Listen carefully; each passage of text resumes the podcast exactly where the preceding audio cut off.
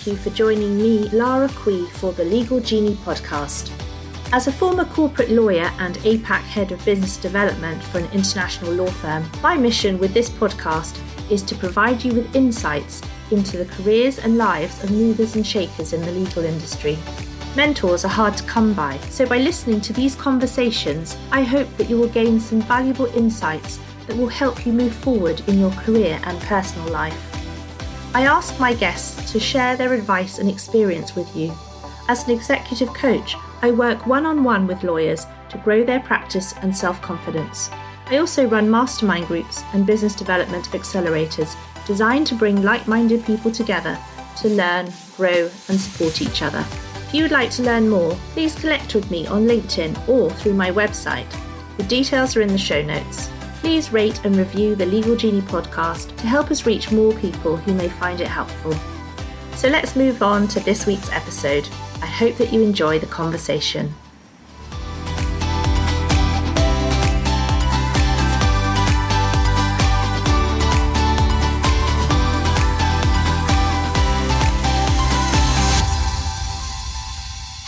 Welcome to episode twenty-one of the Legal Genie podcast with me, your host, Lara Quie.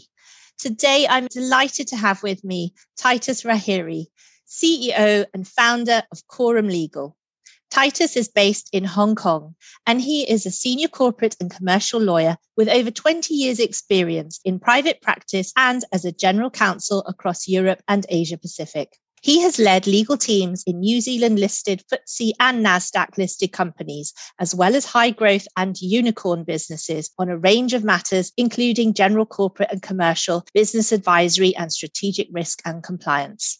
Titus has experience in technology, digital and e-commerce across various industries and has a keen interest in the legal transformation space and the business of law.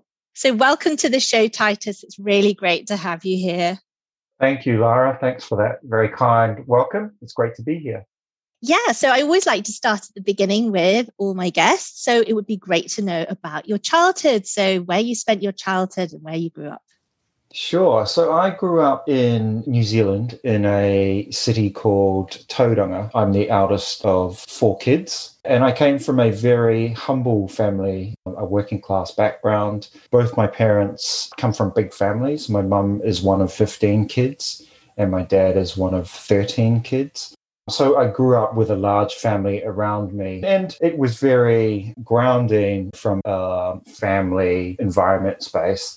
But it's part of our culture. We had, as a very proud Māori, and Māori are indigenous to New Zealand, we have big families. And we're very family-orientated and communal-orientated as opposed to individual-orientated. So that was my background. So yeah, very humble beginnings, but a lot of love and a lot of family around.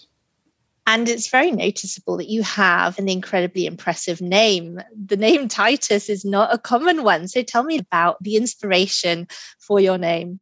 Yeah, there's two stories that I tell in relation to my name, depending on who I talk to. The normal story I tell is that, you know, I'm the firstborn. My parents had me when they were very young. And a month before me, my dad's sister also had a son, and they called him Tobias. And they got the name out of the Bible. And my parents are religious, but they're not devout. They're not super religious. Anyway, so in the Bible, in the New Testament, there was a book of Titus, and we had this Bible at home. And so that's where Titus came from. There's a book of Titus in the Bible. So that's one story. And then the other story is that my dad also had a best friend called Titus. And they played rugby together at school, and my dad travelled to Fiji and, you know, played high-level rugby through school age, and then they had me. So, yeah, that was another story around the name Titus. It's certainly a very good and memorable name. So wondering about your journey into law, was there anyone in this very large family of yours who had trod that path and had inspired you to study law? No, there wasn't. I was the first in that large family to go to university. And so I didn't really have anyone to look up to and, and, and to ask questions of, but it was something that was instilled in, in me at a young age. And my grandmother, who's one of my heroes of my life, this is on my mum's side, she had fifteen kids. And then she worked at the hospital all through that time. After she had all her kids, she went back to work at the hospital. At a young age, she said to me, because I used to talk a lot as a kid, she said, you should be a lawyer. And so from then, I had that in my head that I should be a lawyer. And then I was fortunate that I did do well at school. And I feel like I was very fortunate in that respect. And my parents finished school after secondary school. They didn't go on to any higher education. But they did the best that they could with what they had in terms of instilling that higher aspiration and goal alongside my grandmother. And so because I talked a lot and because my grandmother said I should be a lawyer, that's what I did. And then towards the end of her life, when I was at university, actually, she was diagnosed with cancer. And, and the only hospital that was closest to where she lived was the hospital in the city that I was at university. And she came to do her chemo treatment and lived with me in my student flat while she was doing that chemo treatment. Unfortunately, she passed before I graduated from law school. She was a, a very big influence on my life and still is. It's wonderful to hear that close relationship you had with her, especially given the many demands she must have had from so many people in the family with right, their own exactly, fifteen exactly. children and grandchildren and all sorts. My goodness, yeah. A real matriarch, um, yeah. A powerful woman. So it's wonderful to hear. And it is funny how as a child uh, and someone says something like that to you, how it can have a huge impact.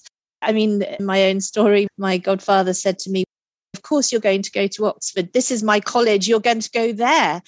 And yeah. It never occurred to me that I would go anywhere else. So it was just yeah. like, yes, of course, I'm going there. Yeah, um, it's that subliminal messaging and you just keep reinforcing. But I didn't think I wanted to be a lawyer. And all through school, I thought I wanted to be a diplomat.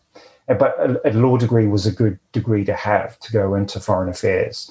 And I studied all the languages, Japanese, French, and I speak Māori. So I thought I was setting myself up well to go into the foreign affairs diplomacy route. And then law school happened and here I am still holding on to aspects of being a lawyer. But obviously my role has changed quite a bit. Yeah. And so what was your experience like at law school? There are very differing degrees of satisfaction with law school in terms of, obviously, they cover all of their fundamentals when it comes to the letter of the law. But when it comes to the commercial aspects and, of course, the so-called soft skills, which actually are essential skills, law schools very rarely actually support you in the growth of those other skills. Yeah, my law school experience was actually positive. I applied to a couple of law schools and then I got a scholarship to go to the one that I ended up going to. And that was Waikato University in Hamilton in New Zealand. And New Zealand is still quite new in terms of law schools, et cetera. They don't have the history of Oxford or Cambridge, but there were some embedded law schools already in place. The law school that I went to was very new and new thinking. It was established only in nineteen ninety, and I started law school in nineteen ninety-six. And so the whole premise of the law school was around breaking traditions and looking at a more holistic uh, approach to law, looking at the founding documents of New Zealand and the Treaty of Waitangi, you know, and, the, and the importance of Indigenous law as being part of the curriculum. So while it was still regular in accordance with the rules around how legal education should be followed, some of the thinkers and some of the academics that were within the law school were very progressive. And so I was lucky to have that thinking. And yeah, it's all new. I mean, the first couple of years at law school, you have a good time, you're in this new environment, you're thinking the, the law is very different to what you learn at school and the whole thinking around it. And then third and fourth year of law school is when you buckle down. And in my head, I said, I need to buckle down in third year because that's when you start putting applications in for summer clerkships and graduate roles. I was the president of the Law Students Association for my law school, or co-president, actually, and then was part of the New Zealand Law Students Association. So I did some political roles during that time as well. But my law school experience was great, and I was very lucky. When I look back, inherited within my personality is I've always taken the challenger stance and, and been in challenger situations. So my law school was a challenger law school. Some of the big law firms took one or two people from that law school every year instead of the twenty, thirty, you know, one hundred or so that they took from other law schools. So yeah, I, I enjoyed my time at law school, and it, it set me up well for my future career. And so when it comes to training in New Zealand as a trainee, what does that look like? So I did what we call a summer clerkship at Russell McVeagh, which is one of the top three firms in New Zealand.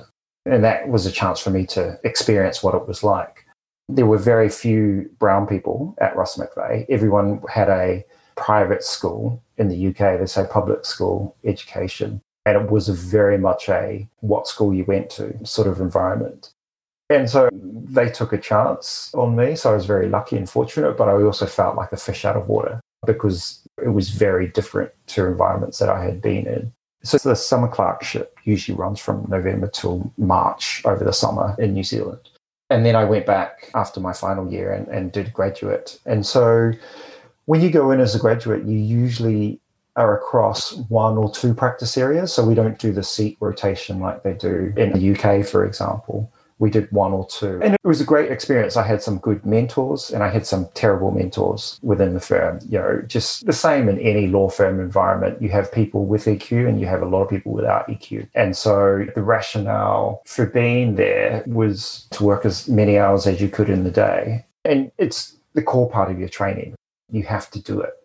But I, I was lucky in that I had a couple of mentors who were similar to me in a partner role. So they were people that I could look up to, but there weren't very many. Yeah, I think that's often the experience for young people when they go in. There's such a range of personalities and people, whether they're generous in coaching younger lawyers. So you were at Russell McVeagh for about five years in total. But at that point, you felt confident enough to go in-house. So tell me about moving in-house and what that was all like. Yeah, so I always try and think two steps ahead. So I knew I wanted to go to the U K.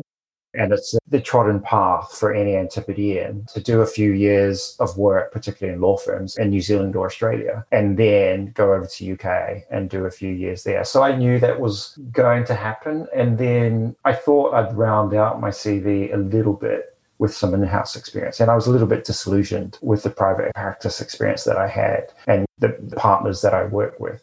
And so I was approached by a client to go in-house. And so I did that for a year, which I loved, you know, just seeing the end-to-end business, being a part of a more robust conversation around everything business-wise and how business connects and goes from start to finish. Whereas in my experience in private practice is that it was very truncated experience. You become part of a small part of a deal, but you don't get the full experience. And so, yeah, that was a great experience. And I worked with some great people who did have the E Q, but they were also fun to be around. They were very smart. It was a work smart culture, not work to the end of the day. And they were making positive change to society. Not saying that, you know, us as lawyers don't make positive change, but you see it from a different perspective. Yeah, so I loved that experience. And I worked with a great boss and mentor. And I was actually sad to leave Mercury to go to the U K, but I was also excited to go to the U K because it was the big wide world.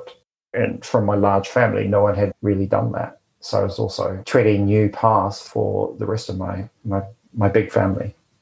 Yeah, it sounds like you're a real pioneer for them, holding the flag for other Maori people, which is really great. And so you went across to London and got yourself a position as an associate at King and Wood Mallesons. So obviously that sort of Antipodean connection helped you get that sort of role. But you were only there for a year, so tell me about that. So it was S J Berwin at that time, and it was very well regarded in the private equity space. And it was a busy time in the market then. And there was a lot of activity in two thousand five. And basically, they were hiring anybody that came off a plane, that, you know, five years of experience because they were desperate for people. And they could get Antipodeans relatively cheap. When you move to the U K, they say, oh, we're going to take two years off your P Q E, even though we may have done longer law degrees or worked. It's just the way it was. So I worked there and I was well warned by other Antipodeans. They're like, you're going to be working all day, all night, and all weekends. And there were people leaving in that year that I was there. It was a great experience. It was a way to get my foot in the door in the U K, understand how things work in private practice, start networking and hoping to do some travel in the meantime. But the travel didn't really happen. In that one year that I was at S J Berwin, as it was then, then it became Kingwood Mallesons. I qualified, got admitted in the U K. So I was ticking things off, which set me up to move into an in-house role after that. Great. And moved to Sky. Um, yeah. And Sky Broadcasting in those days was definitely very exciting. Rupert Murdoch really threw a lot of money at it. It was a really big brand. So it must have been an exciting time to be a legal advisor with them. Tell me about that role. Yeah, it was an exciting time. I'd mainly done corporate work. And the role there was commercial technology in the legal team. At that time, I think it was around ninety to one hundred lawyers in the legal team. So it was like a mini law firm. And they had the same departments as a law firm would have. You know, great company and great product in terms of broadcast. They were moving into mobile, moving into other outside of traditional broadcast T V. And so it was an exciting time to be there. James Murdoch was the C E O then, and he was all of thirty-two, thirty-three, thirty-four. That was a great time. And I got to start to move to where I ended up being as a lawyer, but into the commercial technology, media, telecom space. So moving away from corporate, which I enjoyed, worked with a great team of people. And so it was a nice company. And when I look back, I've been lucky to work at companies with good products and, and things that I enjoy. So yeah, my Sky experience was great and worked with some great people. They looked after their people, and there's people still there now. When I was there, you know, twenty years, not twenty years, nearly twenty years later, which says a lot about the company and, and, and you know, how they look after their people. And one thing, I'm sure I'm right when I say this, one of the strap lines was always believe in better, which is a strong statement about what your purpose and your intent as a corporate, but also it, it drills down as to, in, to individuals.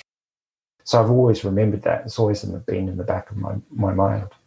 That sounds like a really good experience. And as you say, it helped you get into the technology space and be part of a very large legal team and to see what that looks like in a corporate environment and with a, a company with a very strong purpose and ideology about building things better for the future. So yeah. Tell me about your move to Expedia Group and how you ended up back in Asia. Yeah, so Expedia was a great opportunity for me. They were relatively new in the because they're a very U S-centric company and they were expanding into Europe. And so I was very early in the legal team when I joined in two thousand eight and looking at the growth of the business across Europe and also developing new products and new business lines and being alongside the commercial teams to figure out, one, how we bring these new products and businesses to market, and then helping the business expand across however many countries in Europe. And then in the meantime, build a legal team around it. And so I was at Expedia for nearly six years, you know, and moved up the ranks to eventually lead the team. Expedia was an amazing example of understanding the importance of data in your decision-making.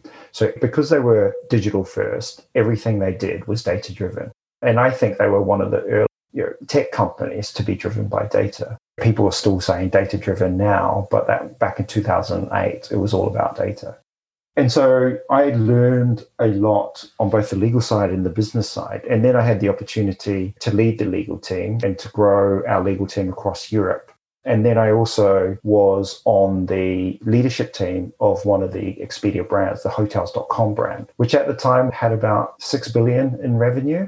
And I might have been early thirties on the global leadership team executive of the Hotels dot com brand. So I got exposed and I was the, the legal representative to senior leadership across all areas of business, from marketing, from sales, from regional to data, to technology, the C T O, to the C F O of this business. And so I was very fortunate. You would never get that in a law firm, and you would never get that even in an in-house role usually. But I was pushed up. And one of the reasons why I was pushed up is that the leadership team moved from the U S to London. And because I was in London in relatively senior role in, in Expedia, they said, will you be on the leadership team? I was like, okay. And then, and then in leadership team meetings, every single person had an M B A. And so I thought, I need to go get an M B A. And I, so Expedia sponsored me to do an M B A. And I did that part-time while working full-time. So my weekends every month was taken up doing this M B A. And I thank Expedia for that opportunity because they were investing in my potential. And the M B A was for me to rise up within the ranks. So a great experience at Expedia. And then the opportunity, after my M B A, I reported to the Global General Counsel in Seattle. He's like, I'm a bit worried that you can leave. I'm like, yeah, I need a new challenge. And so he said, come to Seattle. You can do something here. I was like, I'm going there five times a year. I don't, I don't want to go to Seattle. And he said, what about Asia? Asia is our new frontier for growing the business. We, we were doing joint ventures in China, did a joint venture with Air Asia. We're looking at acquisitions in Australia. And so that was a great opportunity for me. Yeah, so that explains how you ended up in Hong Kong. And so it sounded like you got such an insight into the business side, as you say, and, and the way that Expedia tapped into data and really understood that at the end of the day, actually, it was a technology company, it was a platform. And then for Expedia, initially it was about all the flights and, and rental cars and things. And then it branched out into hotels dot com. And so I'm just imagining the huge volume of data, so many different pieces that needed to be put together and, and very large scale. So the contracts with each hotel and all of the different moving pieces. I mean, it was very high volume. So what sort of technologies did you implement as a G C in that position to help manage that sheer volume of data? Yeah, so back in the early days, so around two thousand nine, two thousand ten, Expedia was already doing digital signature. Some companies are still struggling to implement dig- digital signature now. Expedia was very forward-looking in that respect. When you run a global company, you need to expedite processes. And digital signature is a no-brainer. I remember going to a conference in London, maybe it must have been two thousand sixteen, and there was presentations on digital signatures by corporates, by in-house counsel. I'm like, this is so slow. So that's one example, electronic billing, e-billing through whatever product we were using at that stage, having a workflow management solution where all the teams could communicate and have a central repository, contract management, matter management, et cetera. So, yeah, and the technology obviously has developed since then. But when I look back, it was very forward thinking. And law firms tried to do their own technologies in terms of how they engage and have provided better customer experience. Because when you're general counsel, when you're a senior counsel in a big corporate, you have multitudes of law firms that you use. I cannot advise on potential competition issues in Germany. So you need to rely on external counsel, but you need to manage it. And so law firms were competing to provide that extra service. To be frank, it was quite poor back then. And I was sitting in a technology company providing digital solutions to customers, but I felt like the legal, both on the external legal and even on the internal side, had a lot to catch up with. And I think you can see where I'm going here is there were opportunities for innovation and doing things better. And my M B A final project was around value innovation in legal services and the future of law. And so I got to interview some real thought leaders around new law, A L S Ps, legal tech. And that was self-serving for Expedia, but also self-serving for me because it gave me ideas around what I was interested in. I was going to say passionate. I am passionate. Passion can be lots of different things. But from a professional perspective, this sort of innovation in the legal space was seeded around then with that culmination of things.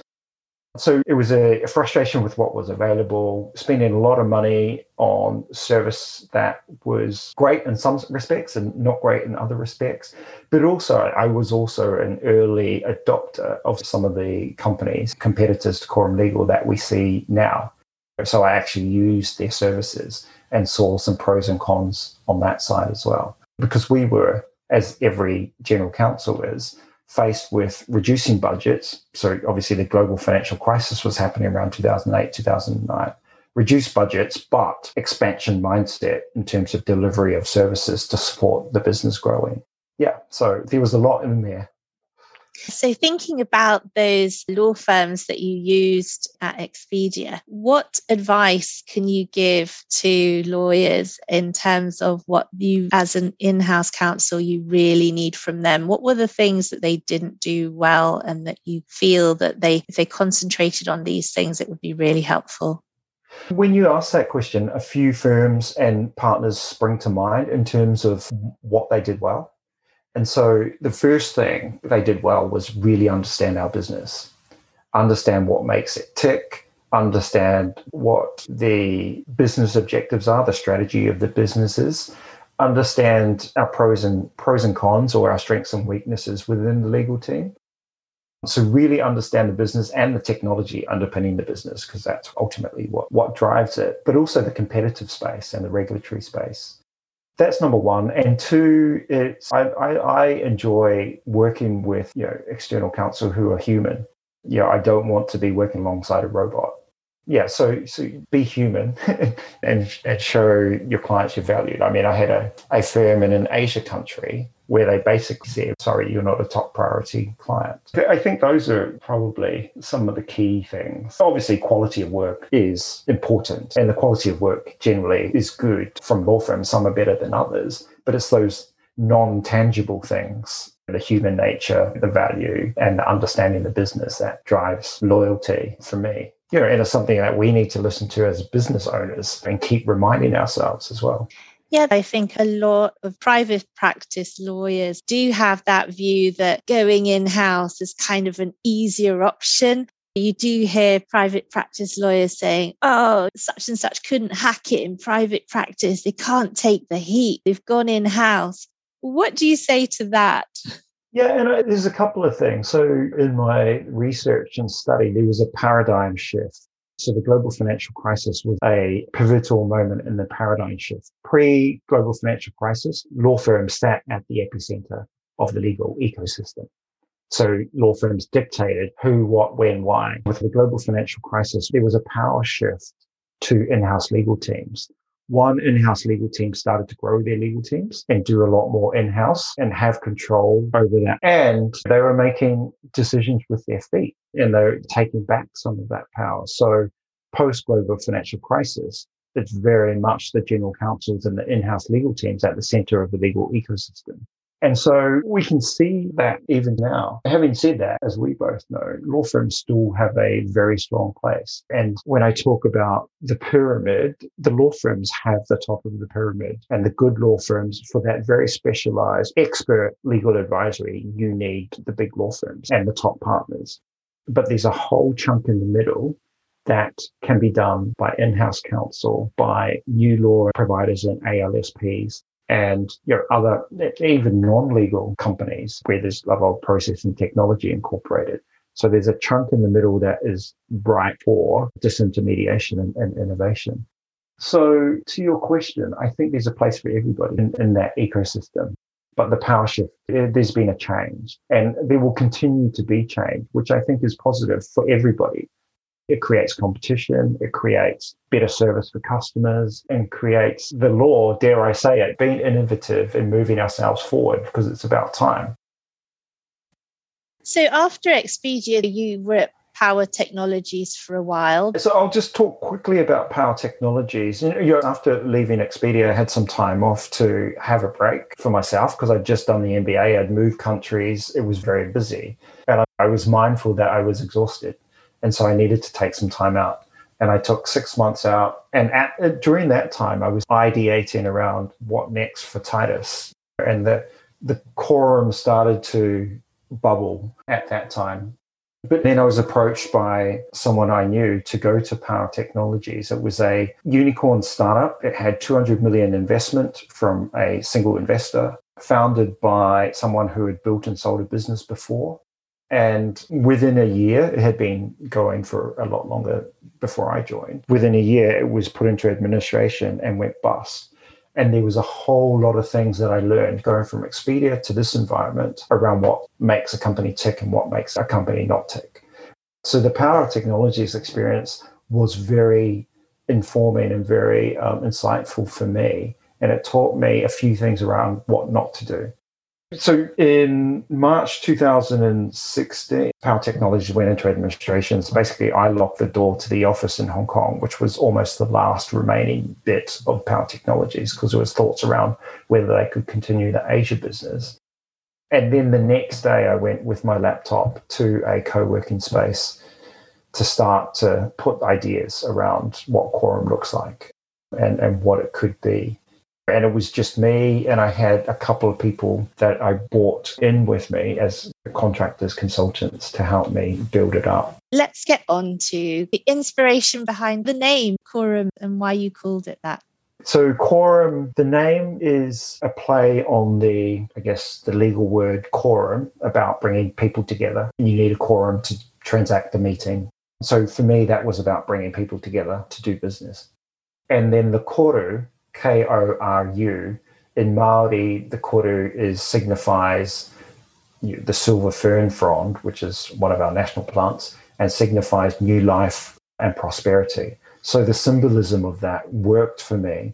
And it also gave a nod to my heritage, which I'm very proud of. It combined things that were important to me, I guess, legal and the New Zealand symbolism. Yeah, so that's how the name came about. And then it was building a business plan, talking to people to see whether this is something that they would be interested in. And I saw an opportunity and a gap in the Asia market for a homegrown Asia offering. The, the competitors or the, the global names from the U S and the U K were starting already in Asia, but there was nothing that was sort of Asia born. And so I thought I'd back myself and, and see if this would fly.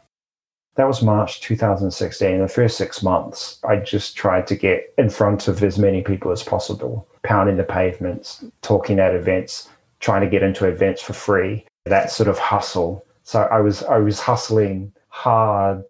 And we were lucky in that we got some clients relatively early, a family office in Hong Kong, Deliveroo for their Asia expansion. And, and then it started to build from there. And once you get that traction, you start to refine, and you're always refining, you know, one, the value proposition for customers, and then also your business proposition internally. And here we are today, five years later. Yeah, so it's quite a journey that you've been on over the last five years. So tell me how the model has evolved and what it looks like today. Yeah, so in Asia, it was still relatively new. So the conversations that we were having, it's unbelievable right now, but they didn't understand the secondment model being provided by a non-law firm. So changing mindsets and opening mindsets to the possibilities was one of the early focuses around our people product and our people business.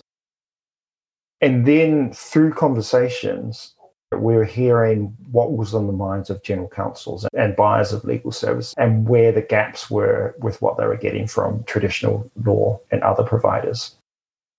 And so the next product to build for us was our process and technology business, which is, is essentially legal consulting for legal teams. So it was around legal project management, legal process management, around optimization of processes, integration of legal tech. So that legal consulting business was the next product that we launched, and that was around two thousand seventeen, eighteen. And and then to now, to our managed legal services product, which is something that's relatively new and that we are testing out, which is essentially a outsourced, insourced product for customers.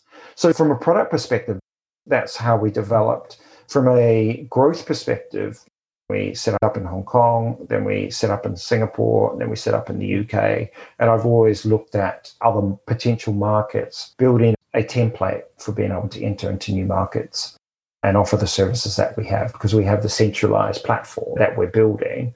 And one of the big things I learned from Expedia is that you have to go local, understand the market, and then build. But it's helpful to have a template to be able to build that. And our strategy for Quorum is always a gateway to Asia and being Asia-focused, because by being here and being Asia-born as a company, I think we have a strong understanding of the market and the nuances and the sophistication and the lack of sophistication that makes Asia Pacific what it is. And so, yeah, I mean, it's exciting times. We've built things, we've tested things, and we've learned a lot over the five years. But we're still here and we're still doing well. So I'm I'm very happy about that. And having a great team has been a key part of that. And certainly your insights as in-house counsel yourself means that you are able to pull together the kind of offering that you feel would have supported you in your role previously as in-house counsel. So in what way does Korum's products support a G C? Let's say you've got a G C sitting in Singapore and their regional head. How can they use Korum? Yeah, and I, I think you're right. And I think a differentiator for us is that we can speak to our customers in a different way. It's not just the bum on the seat model, as some of our competitors are doing. We're very solutions-based, understand what the pain points and challenges are, and mind map some potential solutions. It might not be just the bum on the seat. And having people within the team with legal experience and a law background, I think, is a very strong differentiator and value proposition for us. Because I have been frustrated in my previous role speaking with some of these providers where they don't understand the pain points and the challenges. They go straight to a solution because that's all they can offer. So we're able to provide flexible legal talent. So basically on a secondment basis, which is the tried and true model in Asia and, and now is becoming a lot more known. And, and I think our specialty is across, in terms of sectors, our experience and expertise across commercial, technology, media, telecoms, corporate, and financial services, the broad financial services. So those are the target sectors for us. Having said that, you know, we've gone outside of those sectors as well. We also do work with startups, S M Es, and we have tried different products, tested and learned different products in that space. And we'll continue to try and test and learn in that space because where my heartstrings is having been there, you want to try and support and help these businesses as much as possible because they just can't afford the traditional. So pr- trying to find a solution there. For the big G C corporates, it's about having alternatives to what you might have right now. And so we all have different areas of expertise, skills, price points, availabilities at any given time. So for a flexible talent secondment, having a choice, if you go out to three providers, having that choice to be able to make a decision. So that's what I say on, on the people side. On our process and tech side, we're doing some work with some great global companies around how they can be better and do better within their legal teams. And so looking at a pain point or a challenge and helping to problem solve that with customers. So, for example, we have a, a global listed Japanese company and an Italian company merged together. They are funded by K K R, large global private equity, and they want to I P O. And so we were brought in to help bring those legal teams together and optimize the way they do things. So that's our management consulting arm around how we can take a deep dive into the business, interviews with key stakeholders, both legal and business, and then come up with solutions that might work for them. And I, I enjoy that stuff because it is, you, you can see and feel the change being a positive thing for the team. The challenge, of course, is in the change management and making sure things get implemented. And on the managed legal services, it's you know, about providing specialist expertise where a G C or an in-house counsel identifies that there might be a gap. And so, as I said, this is a product that we're developing, and there may be some challenges around how we go to market with this, and it's different for different regions, different regulations, et cetera. But that's all part of the fun, is, is, is trying to find ways to deliver for our customers and our clients. It sounds like it's innovative, meeting all of the things that you wanted in your legal career and paving the way for new law, for new ways of doing things, understanding what the pain points are of your customers, and also creating a new opportunity for lawyers in their role. They don't need to stick in the big law track of just staying at their desk in a big law firm for the next sixteen years. They can go in-house and they can become an independent consultant. They can be a sole practitioner. And I think that this is the great thing about different opportunities and people mm. being able to choose and try things out and see mm. if it suits them and go in and out and really forge their own path. And certainly you've been a pioneer in forging your own path. So that's been great. So what is the best way for people to get in contact with you if they want to connect? Sure. I'm on LinkedIn, Titus Rahiri on LinkedIn, and then otherwise on our KorumLegal website through there. Otherwise, my email's titus dot rahiri at korumlegal dot com. Brilliant. Thank you very much for being on the show today, Titus. Thank you. Thank you, Lara. Thank you for listening to this episode of the Legal Genie podcast. If you found the content at all valuable, please leave a rating and review on Apple Podcasts. It helps other people in the legal industry find the show. And don't forget to share this with anyone you think would benefit from listening to it as well. Until next time, have a magical week ahead.